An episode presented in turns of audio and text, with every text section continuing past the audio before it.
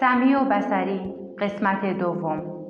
برنامه تلویزیونی راه شب سری دوم دیدار مصاحبه با ماری را تهیه کرده بود که یکی از دلایل آن استقبال پرشور مردم از اولین قسمت آن بود. بار دوم که فیلمبردارها تهیه کننده ها وارد خانه ماری شدند بسیار خودمانی تر شده بودند و رفتار کاپل هم از قبل صمیمی تر شده بود. هیچ خبری از حس غریبه بودن و یا مقدم چینی برای مصاحبه نبود. تد کاپل و موری جهت زمینه چینی کردن خاطراتی از دوران کودکی خود تعریف نمودند. کاپل گفت که بزرگ شده ی انگلیس است و موری هم گفت که در برونکس بزرگ شده است. موری پیراهن آبی آستین بلندی به تن کرده بود. چون اکثر اوقات سردش می‌شد. حتی زمانی که دمای هوای بیرون 90 درجه فارنهایت بود. ولی کاپل کت خود را درآورد و مصاحبه را با همان پیراهن و کراواتی که داشت شروع کرد. این گونه به نظر می رسید که موری طبق برنامه منظم و روی اصول خصوصیات شخصیتی کاپل را لایه لایه کنار می‌زد. در هر لحظه یک لایه از آن را. وقتی نوار ضبط مصاحبه شروع به چرخیدن کرد کاپل گفت انگار حالت خوب است. موری گفت همه نظرشان در مورد من همین است. کاپل گفت صدایت هم خوب به نظر می رسد موری گفت همه نظرشان همین است. کاپل گفت پس از کجا اینقدر با اطمینان داری که اوضاع رو به وخامت پیش می رود؟ موری در حالی که آهی از روی حسرت می‌کشید گفت هیچ کس قادر به درک این وضعیت من نیست. من فقط خودم می‌توانم از آن سر در بیاورم. که البته وقتی مصاحبه ادامه یافت منظور او از این حرف گرفته شد. دیگر مثل دفعه قبل موقع حرف زدن قادر به تکان دادن دستهایش نبود و نمی توانست یک سری از حروف را درست تلفظ کند. انگار حرف لام در گلویش گیر می کرد. تا چند ماه بعد دیگر قادر به گفتن حتی یک کلمه هم نبود. ماری به کاپل گفت حالا برایت می‌گویم احساساتم چگونه کار می کند. وقتی که من در کنار دوستان و آشنایان هستم بسیار سر حال و قبراقم و همین روابط است تا به حال مرا از پای نینداخته است ولی روزهایی هم در زندگیم هستند که بسیار پریشان و غمگین هستم. بگذار صادقانه با تو حرف بزنم. وقتی شاهد هستم که توانایی هایم کم کم دارن از دست می روند حس وحشت و ترس به سراغم می آید ترس از اینکه اگر قادر به حرکت دادن دستهایم نباشم چه اتفاقی خواهد افتاد؟ وقتی دیگر نتوانم کلمه ای بر زبان جاری کنم چه خواهد شد؟ وقتی در خوردن غذا ناتوان شوم چه می شود البته این آخری خیلی هم برایم مهم نیست چون بالاخره از طریق یک لوله هم می توانند به من غذا برسانند ولی صدایم را چه کنم دستهایم چه می شوند آنها جز اعضای کاربردی و ضروری بدنم می باشند من از طریق صدایم حرف می‌زنم و با دستهایم به آنها اشاره می کنم. اینها هستند که من را در ارتباط با مردم یاری می دهند. کاپل پرسید وقتی دیگر از حرف زدن با مردم ناتوان شوی چگونه با آنها در ارتباط خواهی بود؟ موری با بیاعتنایی شانه هایش را بالا انداخت و بعد گفت شاید از آنها درخواست کنم که از من سوالاتی را بپرسند که جوابشان در حد گفتن بله و خیر باشد. کاپل وقتی این جواب روشن را دریافت کرد لبخند زد. بعد از موری در مورد آرامش و سکوت پرسش هایی کرد. از صمیمیترین دوست موری که نامش ماریاستین بود یاد, یاد کرد همان شخصی که اولین بار جملات قصار ماری را به بستون کلوب فرستاده بود. آنها از اوایل دهه شست با هم در دانشگاه برینز بودند. حالا استین کم کم داشت شنوایش را از دست می‌داد. کاپل این دو دوست را در کنار هم در ذهنش مجسم می کرد. یکی ناتوان از حرف زدن و دیگری ناتوان از شنیدن. کرولال این تصور می توانست چه حسی را ایجاد کند؟ موری گفت ما دست در دست یکدیگر می‌گذاریم و این گونه عشق دو طرفه را به یکدیگر ابراز خواهیم کرد. تد ما سی و پنج سال سابقه دوستی داریم. برای احساس عشق نیازی به حرف زدن یا شنیدن نیست. قبل از تمام شدن برنامه موری یکی از نامه های دریافتی را برای کاپل خواند. وقتی اولین قسمت برنامه پخش شده بود مردم نامه های زیادی برایش فرستاده بودند. نامه ای که ماری می‌خواست بخواند نامه منحصر به فرد بود. از طرف معلم مدرسه در پنسیلوانیا که دارای کلاسی تشکیل شده از نه کودک که هر کدام به دلیل از دست دادن پدر یا مادرشان دچار آسیب شده بودند. ماری در حالی که مشغول تنظیم کردن عینک خود بر روی بینیش بود چون میترسید بیفتد به کاپل گفت و اما جوابی که من برای او ارسال کردم. باربارای عزیز نامت بسیار مرا تحت تاثیر قرار داد. من به ارزش و اهمیت کاری که تو برای آن بچه ها انجام می دهی کاملا آگاهم. من هم در کودکی یکی از والدینم را از دست دادم. همینطور که دوربین ها مشغول فیلم برداری بودند موری دوباره عینکش را تنظیم کرد ولی یک دفعه ساکت شد. لبهایش قادر به حرکت نبودند. خیلی شدید تحت تاثیر قرار گرفته بود و ناتوان از گفتن حتی یک کلمه و در نهایت نتوانست اشکهایش را کنترل کند و آنها جاری شدند.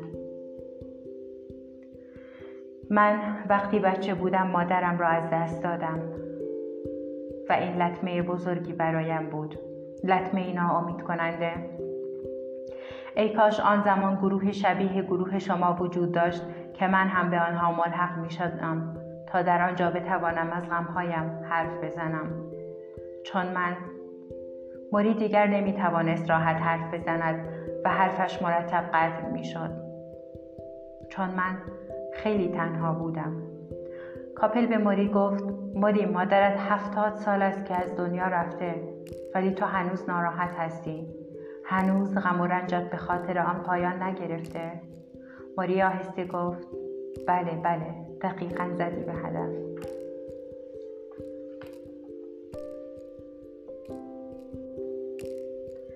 درباره استاد قسمت اول. ماری هشت سال بیشتر نداشت که تلگرافی از بیمارستان به دستش رسید. چون پدرش مهاجری روسی بود نمی توانست انگلیسی بخواند. او ناچار شد خودش تلگراف را بخواند که در آن از مرگ مادرش خبر داده بودند. او این خبر را مثل دانش آموزی در کلاس شروع به خواندن کرد. با تأسف و تأثیر به اطلاع شما میرساند که صبح روز تشییع اقوام و خیشان ماری از پله های آپارتمان پایین آمدند و تا بخش فقیرنشین سمت شرقی منحتن آمدند. مردها با کت و شلوار مشکی آمده بودند. زنها هم روبند مشکی داشتند همکلاسی های موری وقتی می‌خواستند به مدرسه بروند از جلوی موری رد شدند موری همچون خجالت می‌کشید که دوستانش او را در این وضعیت ببینند سرش را پایین انداخت یکی از خاله هایش زنی بسیار چاق و قوی جسته او را محکم در بغل گرفت و شروع به گریه کرد حالا بدون مادر چه کار می‌خواهی بکنی؟ چه بلایی سرت خواهد آمد؟ یک دفعه بغز ماری هم می شکند و شروع به گریه می کند و تمام همکلاسی هایش فرار می کنند. وقتی در قبرستان روی قبر مادرش خاک می ریختن، او به این صحنه زل زده بود و سعی می کرد همه لحظه های سرشار از محبتی را که در گذشته با مادرش سپری کرده بود را به خاطر آورد.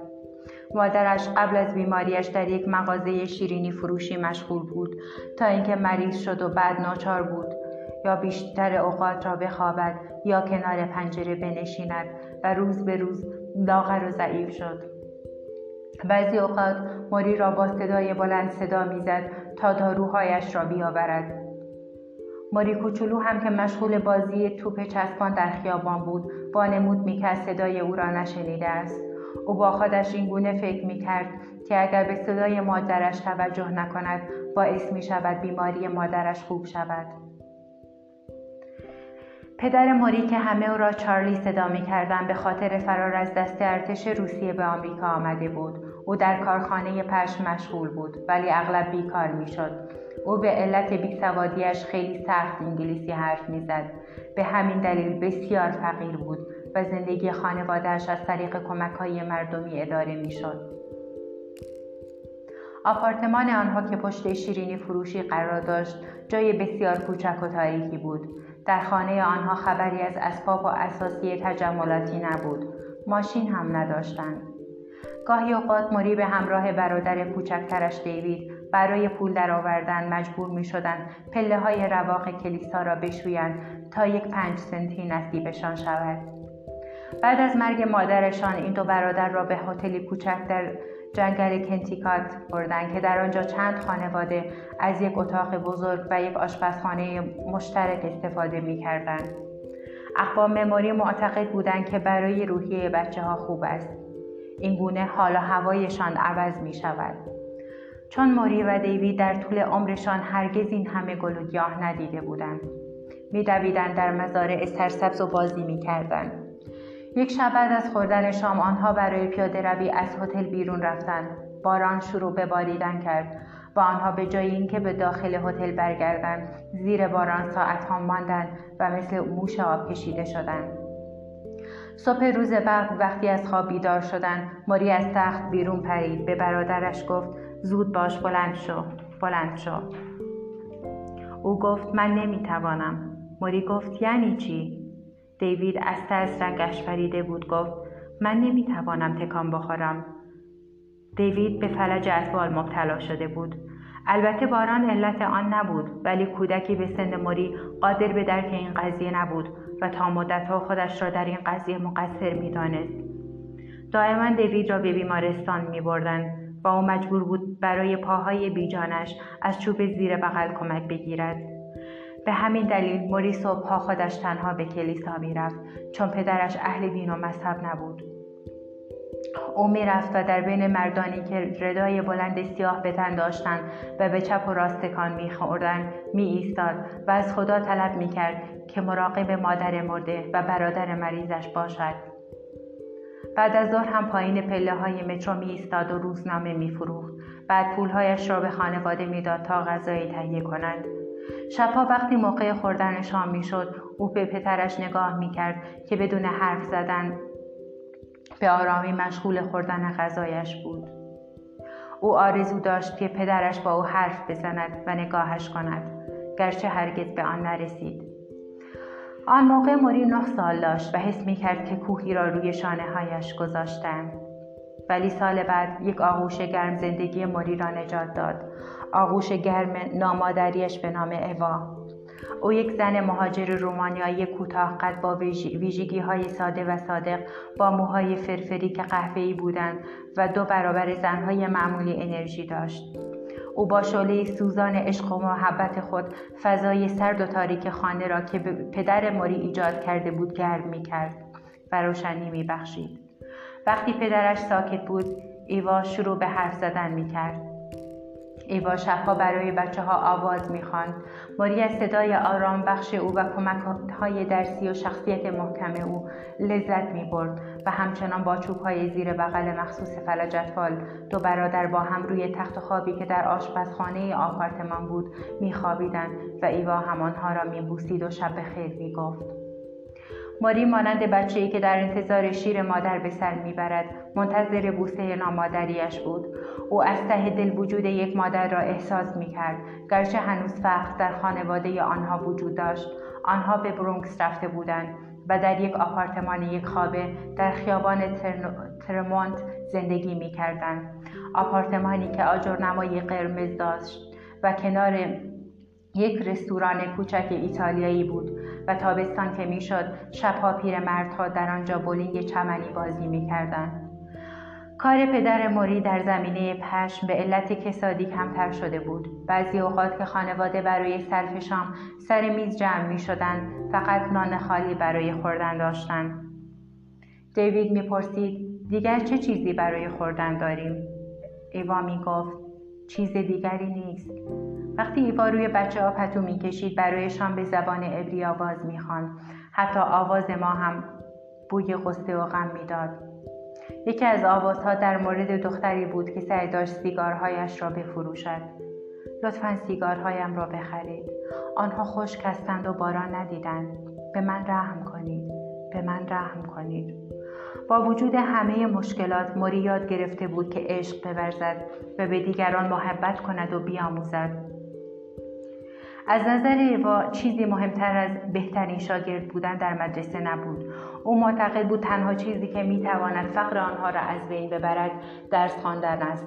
او خودش هم برای تقویت زبان انگلیسی به مدرسه شبانه می‌رفت.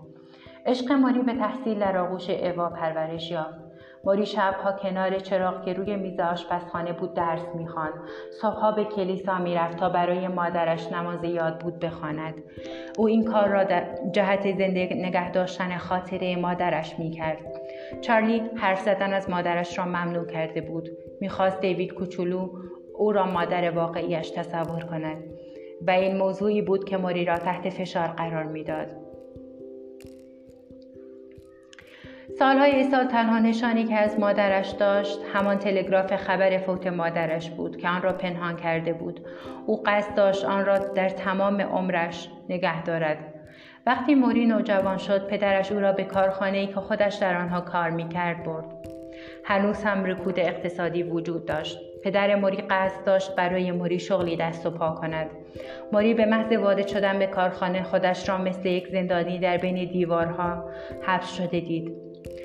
داخل کارخانه هم تاریک و هم خیلی گرم بود و پنجره های کثیفی داشت. دستگاه های فشرده شده در هم تنیده بودند و مثل چرخ های قطار صدا می دادن.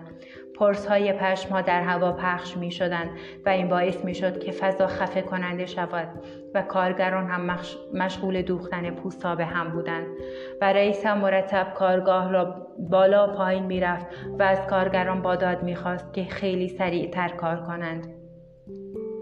موری به سختی نفس می‌کشید. کنار پدرش ایستاده بود و از شدت ترس میلرزید و خدا خدا می‌کرد که رئیس سرش داد و فریاد نکند. موقع ناهار که شد چارلی موری را پیش رئیس برد و پرسید آیا کاری که پسرش بتواند انجام دهد هست یا نه؟